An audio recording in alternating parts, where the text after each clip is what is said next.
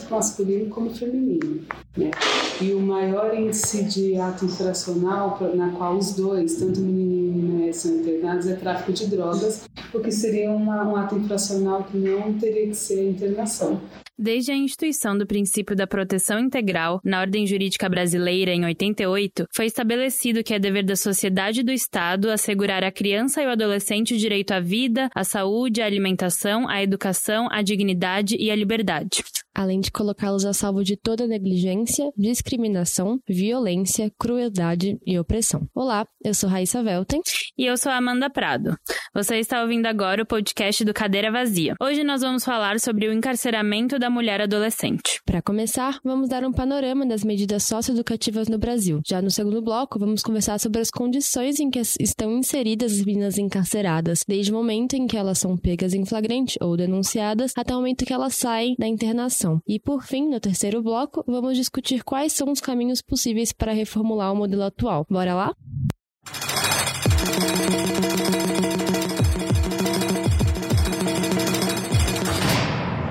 Acho que é interessante a gente iniciar essa conversa, Raíssa, esclarecendo que as adolescentes, pessoas entre 12 e 18 anos, né, não cometem crime, mas sim ato infracional. O ato infracional é uma conduta similar ao crime, mas ela não está sujeita às punições do Código Penal, e sim submetida às medidas socioeducativas estabelecidas pelo ECA, o Estatuto da Criança e do Adolescente.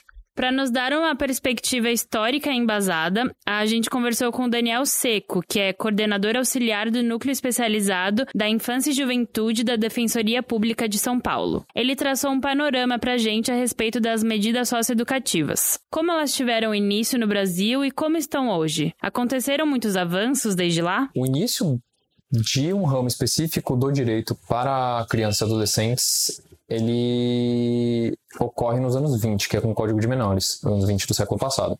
Antes disso, a gente não tinha legislações específicas, a gente tinha algumas questões pontuais em relação à criança e adolescente, mas não tinha uma norma específica para crianças e adolescentes. Então, o Código de Menores é a primeira norma que, que visa regulamentar a questão no Brasil de crianças e adolescentes. É, é uma norma muito, muito complicada, né? Não sei se é até enfim, vários dos termos, várias das práticas ainda continuam hoje, então muita coisa a gente ainda reconhece hoje, mas essa norma, é, ela se inicia no momento em que o Brasil vive uma transição. O Brasil era um país agrário, um país que tinha mão de obra basicamente de pessoas escravizadas, era um país rural é, que exportava matéria-prima. Na virada do século, tem transformações importantes. Então, o Brasil se torna uma república, portanto, formalmente uma democracia, formalmente todos são iguais pela, é, perante a lei. O Brasil passa é, a, a se utilizar de maneira mais expressiva da mão de obra assalariada, a urbanização é gigantesca, há um processo de industrialização. Então, as formas de controle social anteriores da época Brasil colônia ou da época do Brasil império, elas começam a não ser mais suficientes para essa nova realidade. Então, uma grande preocupação da elite é crianças e adolescentes largadas na rua é, muitas vezes praticando algum tipo de crime. Então, como intervir adequadamente nessas crianças com objetivo, crianças adolescentes com objetivo de formação de mão de obra. Então, é daí que vem o Código de Menores, que é uma lei é, complicadíssima, é uma lei que reforça é, estereótipos, é uma lei que tem uma perspectiva de classe muito muito evidente, então o menor, né, que é o objeto de intervenção, não é qualquer criança adolescente, crianças adolescentes mais ricas não, não são alvo da lei, são só as crianças adolescentes pobres, é, essa lei trata a criança e adolescente como objeto, não como sujeito de direitos, e ela permite que o juiz aplique é, medidas, inclusive punitivas, tanto para crianças e adolescentes que tenham praticado algum ato considerado ilícito, quanto para crianças e adolescentes que estejam em situação de necessidade. Então, na FEBEM, por exemplo, historicamente sempre houve muito mais crianças e adolescentes que estavam lá em razão de uma situação de necessidade do que em razão de terem praticado algum ato. É, e aí, essa, toda essa normativa se torna insustentável com a Constituição Federal, porque ela é completamente inadequada aos princípios democráticos que a Constituição traz. E o ECA, nesse, nessa medida, é um avanço enorme. O ECA é talvez a melhor legislação que a gente tem no Brasil, em termos de garantia de direitos, em termos de previsão ampla, completa. É, enfim, a questão não é tanto o ECA em si, o ECA é, é uma lei muito boa. A questão é como ele vem sendo aplicado, que muitas vezes não é a maneira mais adequada ou a maneira que, enfim, as pessoas que elaboraram o ECA planejavam. Certo. É, mas no que consistem essas medidas socioeducativas? Quais são as diferenças entre elas e as penas aplicadas aos adultos? Você pode estar se perguntando. Para começar, as medidas socioeducativas não propõem somente a retribuição ou a punição pela violação das leis. Elas são especializadas, elas são estabelecidas, aliás, com o objetivo principal de socializar o adolescente. Segundo o SINASE, que é o Sistema Nacional de Atendimento Socioeducativo, elas têm como meta principal tornar viável o desenvolvimento psicossocial desses menores. E acho que grande parte da sociedade, ou pelo menos as pessoas que conversamos nos últimos meses aqui em São Paulo, elas não sabem muito bem para que servem e quais são as medidas socioeducativas, né, Amanda? É, a maioria acredita, inclusive, que a única saída para o jovem infrator é a internação dentro da Fundação Casa, antes conhecido como FEBEM. Mas não é exatamente essa a realidade na teoria. Segundo ECA, quando um adolescente comete um ato infracional, é, ele pode, na verdade, ser colocado sob diferentes medidas socioeducativas, ou seja, Existem seis tipos de medidas que podem ser aplicadas, e entre elas está a internação. Os mais importantes são: primeiro, advertência, segundo, reparação de dano, terceiro, prestação de serviços à comunidade, quarta, liberdade assistida, quinta, regime de semiliberdade e, por fim, a internação. Começando pela primeira, a advertência é uma repreensão verbal com o objetivo de mostrar ao adolescente, que provavelmente cometeu um ato leve, né, quais serão as consequências caso ele repita a infração. Já as medidas de reparação de dano e de prestação de serviço, que também são aplicadas para casos mais leves, prevêem, respectivamente, que o adolescente restitua economicamente o prejuízo causado e que realize também um trabalho gratuito na sociedade. Esses trabalhos costumam acontecer em lugares de uso comum e uso público, como por exemplo escolas, hospitais e por aí vai. Aí a gente tem também a liberdade assistida, que é o que? A orientação e o acompanhamento do adolescente por até seis meses sempre focando na educação, na saúde e na profissionalização. E também a semi-liberdade, em que o menor pode passar o fim de semana com a família, enquanto durante a semana fica na Fundação Casa, com a possibilidade também de realizar algumas atividades fora da fundação, mas sempre voltadas para a educação. E aqui acho interessante a gente acrescentar que, as, que a liberdade assistida, ela é uma medida também muito aplicada para quando a menina sai da Fundação Casa. Aí, para ela não se desvincular completamente e perder todo aquele aparato aparato que é dado lá dentro, sim, é, sim. enfim, as autoridades decidem pela aplicação da liberdade assistida, que é uma maneira de acompanhar o adolesc adolescente nesse processo de ressocialização. Por fim, mas de modo algum menos importante, Raíssa, a gente tem a internação. Em tese, essas medidas seriam aplicadas de acordo com a gravidade do ato infracional e das condições pessoais de cada adolescente. Então, a internação e a semiliberdade só seriam cabíveis em três casos, que são a. Nos casos mais graves de infração, os que envolvem violência ou grave ameaça. B. Por recorrência, né? Repetição de infrações graves por parte daquela menina. Ou C. Por descumprimento sem justificativa da medida que tenha sido imposta pelo juiz. Mas, infelizmente, é, isso não é o que acontece. Muitas vezes, na realidade, na maioria dos casos, a internação acaba sendo a primeira opção dos juízes. Eles acabam aplicando a medida de internação sem critérios e logo de primeira em adolescentes que cometem atos leves ou médios, que não apresentam risco direto à vida ou à sociedade, como tráfico ou furto. Daniel também falou um pouco mais sobre isso com a gente. Vamos ouvir. Acho que o primeiro ponto é a questão do, de um conceito que, que a gente chama de seletividade penal. É, ou seja, a gente tem centenas de crimes previstos em lei, mas só alguns são efetivamente investigados e punidos. É, a gente tem muitas pessoas cometendo crimes, mas só algumas são efetivamente investigadas e presas. Então, apesar da gente ter um monte de crimes previstos, apesar de a gente ter um monte de crimes gravíssimos ocorrendo, o nosso sistema ele é voltado principalmente para prisão em flagrante de pessoas que cometeram tráfico, roubo, furto. Então, são crimes contra a propriedade e tráfico de drogas. Então, tanto na, na Fundação Casa quanto no sistema carcerário, é, os números são bem parecidos. É, você vai encontrar a mesma proporção. Então, isso demonstra que o sistema apesar do, do símbolo da justiça ser uma pessoa vendada, que em tese não vê quem que é, isso é uma mentira, né? A justiça sabe muito bem é, quem está sendo punido, é, enfim, quais são os objetivos dessa, dessa punição. Então, de fato, apesar de a gente ter outros crimes graves, há um foco muito grande nesse tipo de crime, nessa criminalidade digamos, pequena criminalidade de rua, de roubo, de furto, receptação, e em relação ao tráfico de drogas, né, que a gente tem essa política de guerra às drogas. O ECA determina expressamente que a medida de internação é excepcional, então ela só pode ser aplicada se nenhuma outra medida for considerada adequada.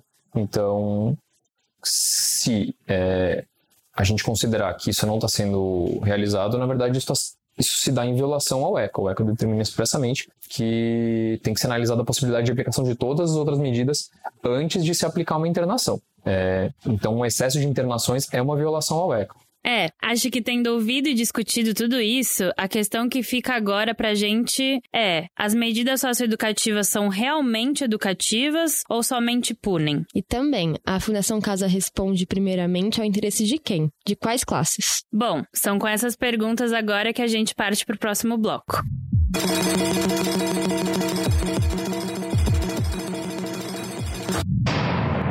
Neste segundo bloco, iremos falar sobre um processo que nem sempre é conhecido pelos brasileiros. O que acontece desde o momento em que a adolescente é pega em flagrante ou denunciada, até o momento em que ela recebe a sentença que a leva à internação. E lá dentro, como que o processo evolui? Esse trajeto gera várias dúvidas para quem pesquisa sobre o assunto, mas principalmente para aqueles que estão inseridos na situação que no caso são os familiares. Nos últimos meses, a gente conversou com algumas meninas que relataram não entender com clareza em que momento da sentença elas estão inseridas ou qual profissional exerce que função e, principalmente, por quê. E para nos ajudar a aprofundar o tema, conversamos com a promotora de justiça Fernanda Schuster, que nos explicou como funciona o Ministério Público e como caminham o reconhecimento do delito e o andamento de uma possível sentença.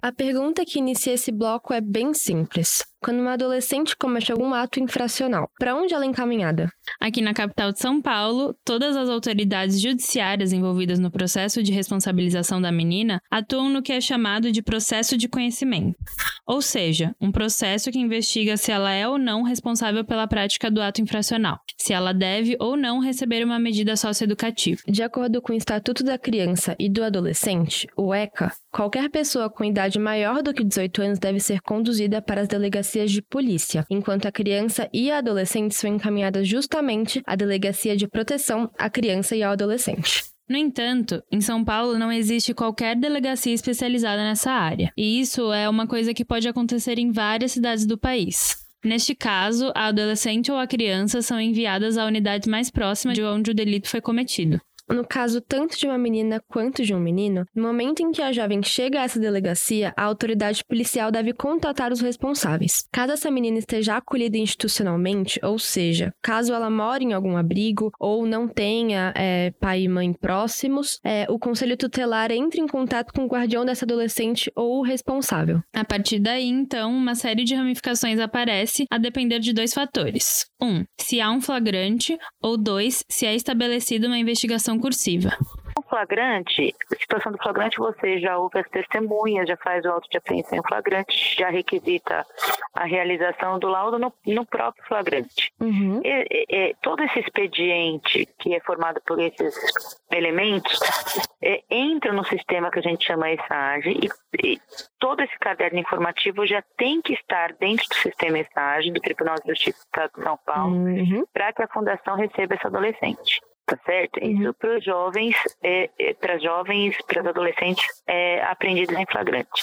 Uhum. É, do contrário, você, a partir do boletim de ocorrência, é, a autoridade policial determina a instalação de inquérito policial e ela tem o prazo é, para realizar as investigações. E os prazos da lei geralmente são muito exíguos. Na prática, acaba extrapolando uhum. e há pedidos sucessivos de, de, de dilação de prazo para a conclusão das investigações.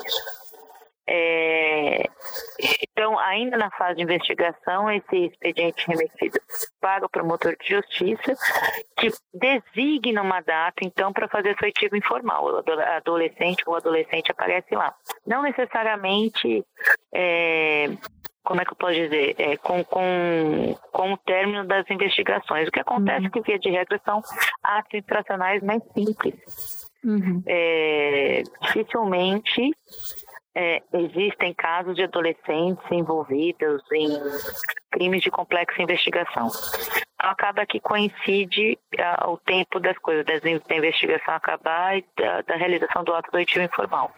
Vale ressaltar nesse ponto que a única autoridade que pode internar provisoriamente a menina em casos de atos infracionais equiparados a crimes graves ou de adolescentes que estão reincidindo é o juiz. Isso a requerimento do promotor de justiça. A autoridade policial tem o poder apenas de apreendê-la. Um promotor vai ficar encarregado a partir de então de ouvir adolescente nas 24 horas que se seguem desde a apreensão. Na sequência, é marcada uma audiência de apresentação com o juiz, em que o advogado ou o defensor público, no caso em que as meninas não possuem um advogado específico ou não tem como arcar com esse esse custo, é, esses, enfim, tanto o advogado quanto o defensor vão lá e acompanham a menina. Além disso, é bem importante ressaltar que a família da menina ou algum responsável também são notificados. A gente também não pode esquecer que algumas dessas adolescentes que estão em processo de julgamento podem estar internadas provisoriamente. Em São Paulo, por exemplo, elas ficam no Casa Ruth Pistori.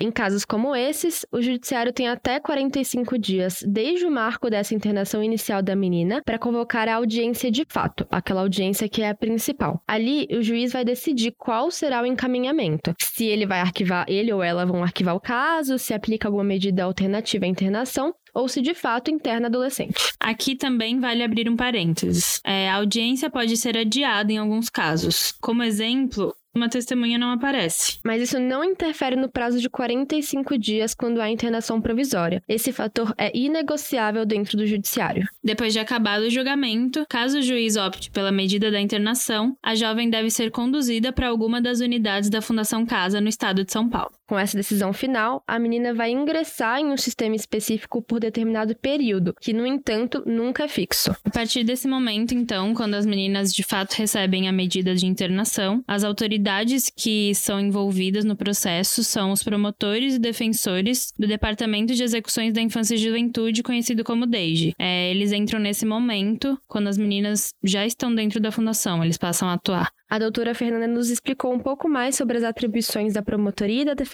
nessa nova fase. E existe outro, outra área na Promotoria de Justiça, que é a área onde eu trabalho, que chama DEIGE, aqui em São Paulo, uhum. Departamento das Execuções da Infância e Juventude.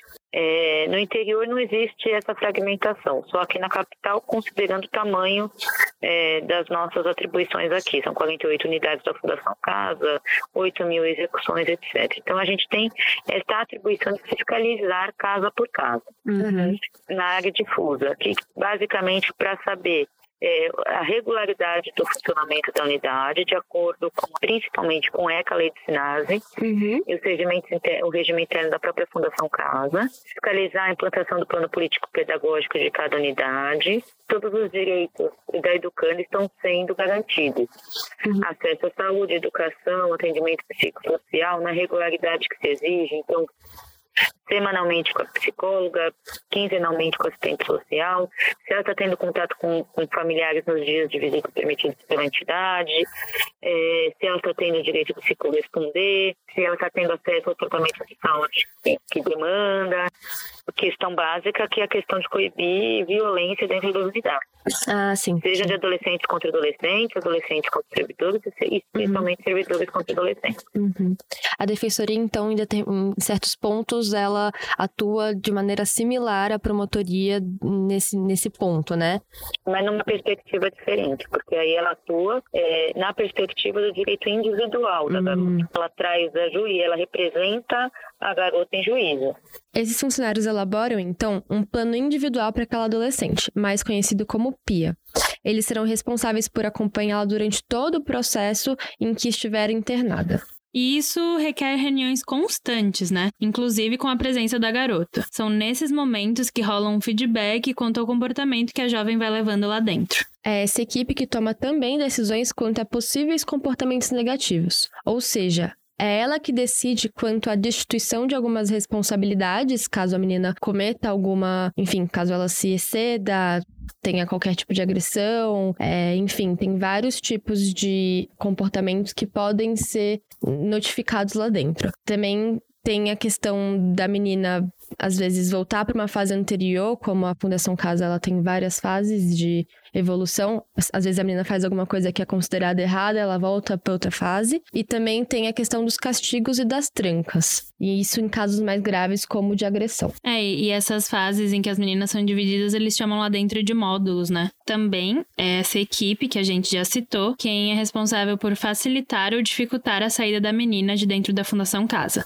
A partir desses relatórios, é, o promotor, o defensor e o juiz fazem um acompanhamento e, por fim, o juiz decide quem fica e quem sai.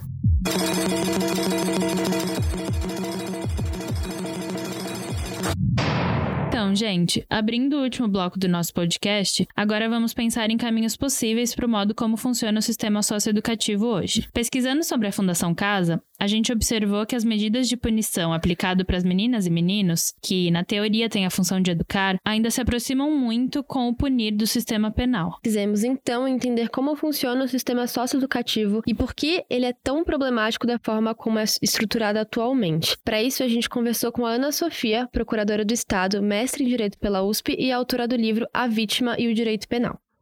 É, no sistema punitivo também, é, no que a gente chama né, do, do, paradigma punitivo, ah, que é essa questão da retribuição, e é assim, o crime infração contra a ordem jurídica, contra o Estado, né, contra uma abstração a vítima, pessoalmente, né, ela não tem muita, ela não tem quase nenhuma participação em todo o processo, a não ser prestar as informações, dizer é, tal pessoa realmente foi o autor do crime de que eu fui vítima, é, prestar alguma informação, mas ela não tem uma participação ativa no que está acontecendo, dizer, o, o, a forma como o cometimento do crime impactou a vida dela, tal, isso não tem nenhuma nenhuma importância para o sistema, né? Uhum. E por outro lado, o acusado, que é aquele que cometeu a, a infração, ele muitas vezes se vê vitimizado por um sistema injusto, é, que não ajuda em nada, né? O seu processo pessoal de, de reflexão, de percepção daquele ato que ele cometeu como um ato decorrente da sua liberdade de agir daquela forma ou de outra forma. Uhum. E, assim, então a gente acha que o sistema é muito alienante, né?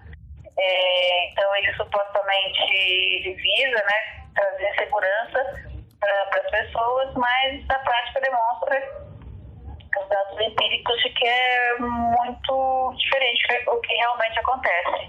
A gente vive uma ilusão achando que aplicando uma pena e recolhendo aquela pessoa na prisão a gente está garantindo a segurança, quando a gente sabe que a prisão reproduz e aí as internações também né, reproduzem o, o, o mal causado, a pessoa sai pior que entrou, e tem gente que diz né, uma fala bastante conhecida, que a prisão é a forma mais cara de tornar uma pessoa má numa pessoa pior. Quisemos entender também o resultado real de encarcerar meninas e afastá-las da família e do contato social em um momento de tanta transformação e formação pessoal. Seria este realmente o melhor tipo de punição para educar uma adolescente? Para Nathalie, pesquisadora sobre a medida socioeducativa de internação às meninas, encarcerar garotas no período de infância e adolescência é algo extremamente danoso e que não deveria existir sob quaisquer justificativas a perspectiva com que eu trabalho não é reformista, ela é abolicionista, né? Então, não existe cadeia, e aí assim, é, é legal explicar, né? Embora tenha toda uma legislação, é, a Fundação Casa, ela tá dentro, é, ela é o órgão que executa no estado de São Paulo é, as medidas socioeducativas de internação e de semiliberdade, é, deveria ser dentro de uma perspectiva pedagógica, né? Pautada pelo ECA, que garante aí os direitos das crianças e adolescentes, mas a gente vê que na prática não é o que acontece. É uma estrutura que mesmo que tenha mudado a legislação, é, né, a partir dos anos 90, com base na na nova Constituição de 88, enfim, é, a gente percebe uma, sistematicamente como que se dá a violação de direitos é, para esse público, para os meninos e para as meninas. O que acontece é que com as meninas, justamente por esse androcentrismo da legislação e do mundo como um todo, é, a gente acaba percebendo que as meninas acabam sendo punidas duas vezes, ou às vezes até mais, se for pensar. Nathalie ressalta também a diferença no tratamento de gênero dentro da instituição e comenta que a Fundação Casa tem um público-alvo bastante específico. Entrando entrando nas unidades, a gente realmente viu que isso acontece, Amanda, que a maioria das meninas são negras, pobres e periféricas, e que esses, por si só, já são fatores que fazem com que elas não tenham amparo antes e depois de passar pela Fundação Casa.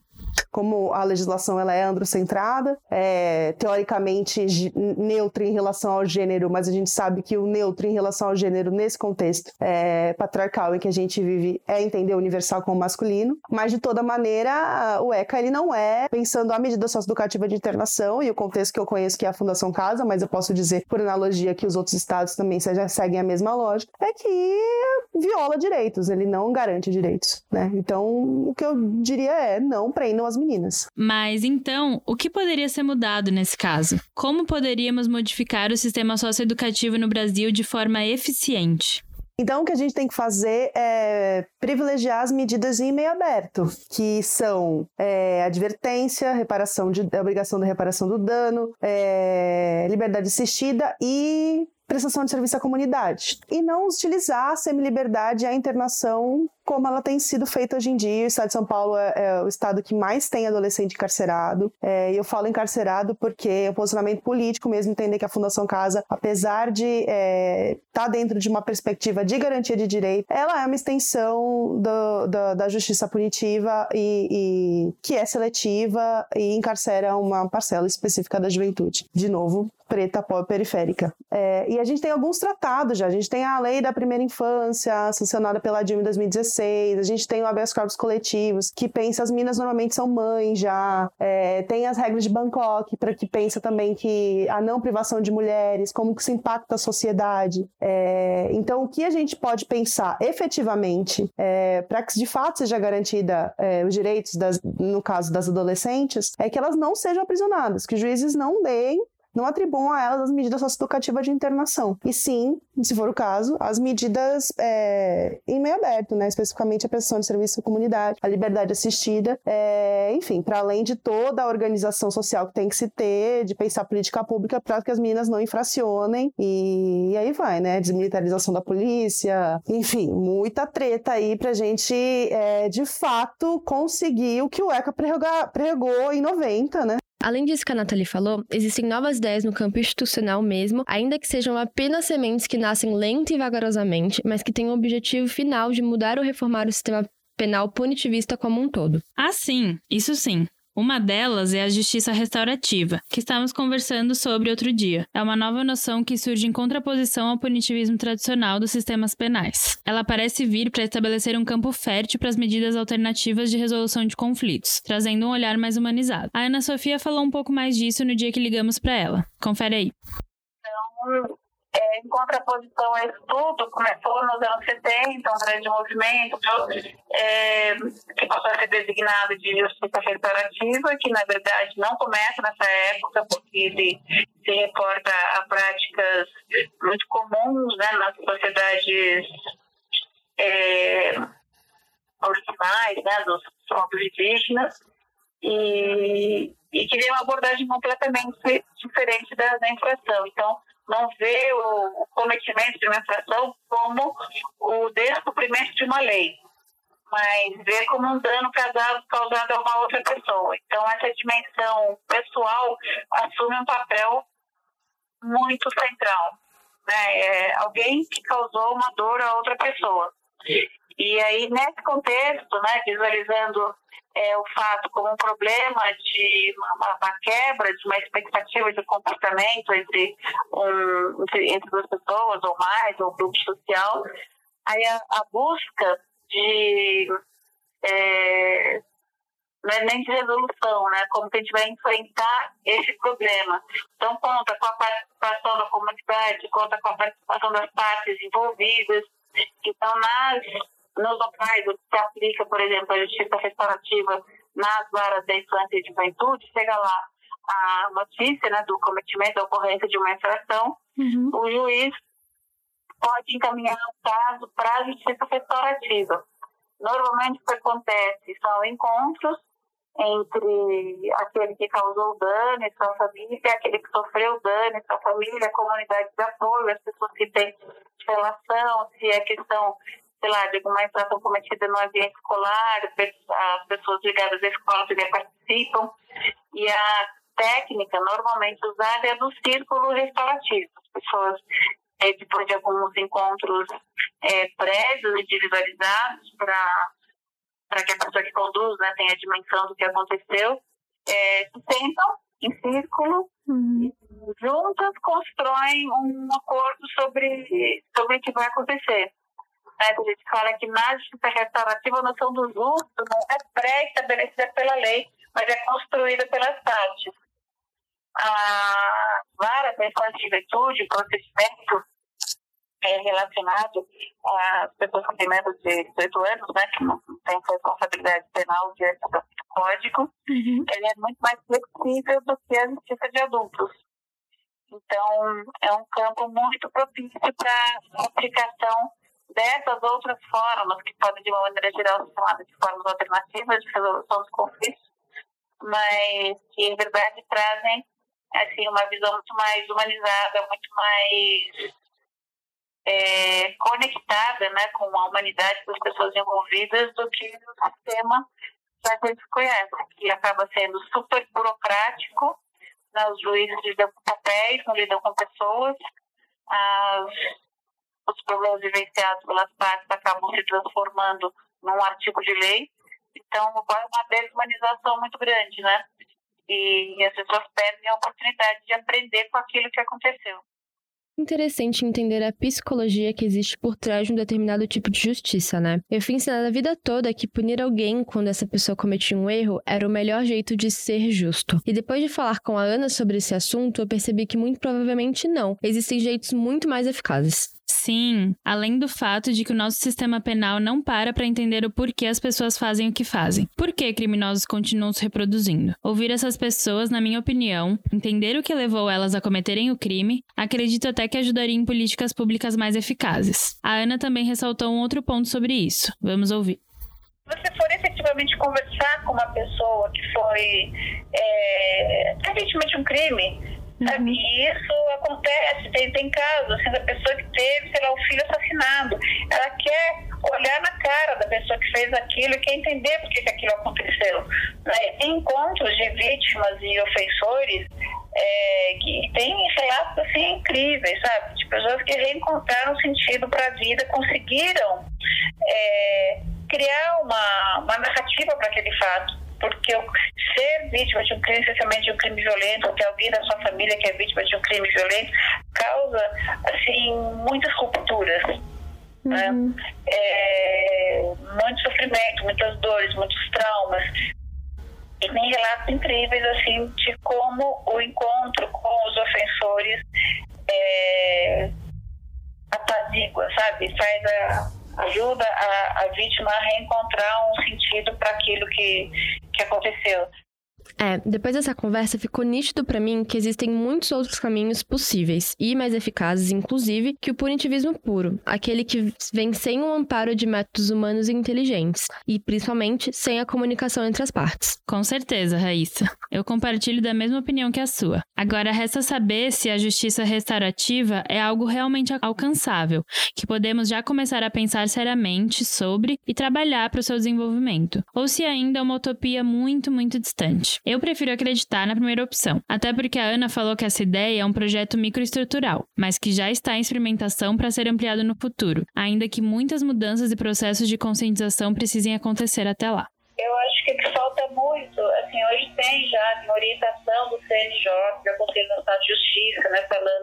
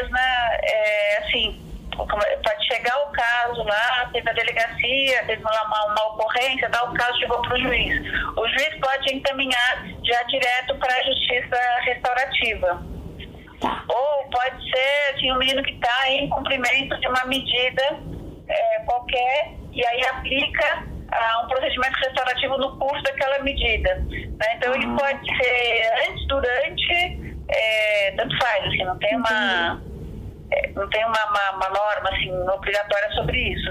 O processo pode começar como um processo tradicional e em algum momento ele pode ser dirigido para a justiça restaurativa. Entendi, entendi. Agora ficou mais Em alguns lugares, né, tá, algumas varas, alguns juízes que, que aplicam isso. Entendi, entendi. Não são todas, né? São, são alguns, algumas experiências estão acontecendo, mas não tem assim uma é, obrigatoriedade, uma normatização disso, né? Isso vai de acordo com o projeto que está em cada uma dessas áreas. Espero bastante que a conversa tenha sido rica. A gente se encontra em breve. Até mais! Este foi o nosso podcast especial sobre encarceramento. Para ter acesso a mais conteúdos, navegue no nosso site cadeiravazia.com. Um abraço e tchau, tchau.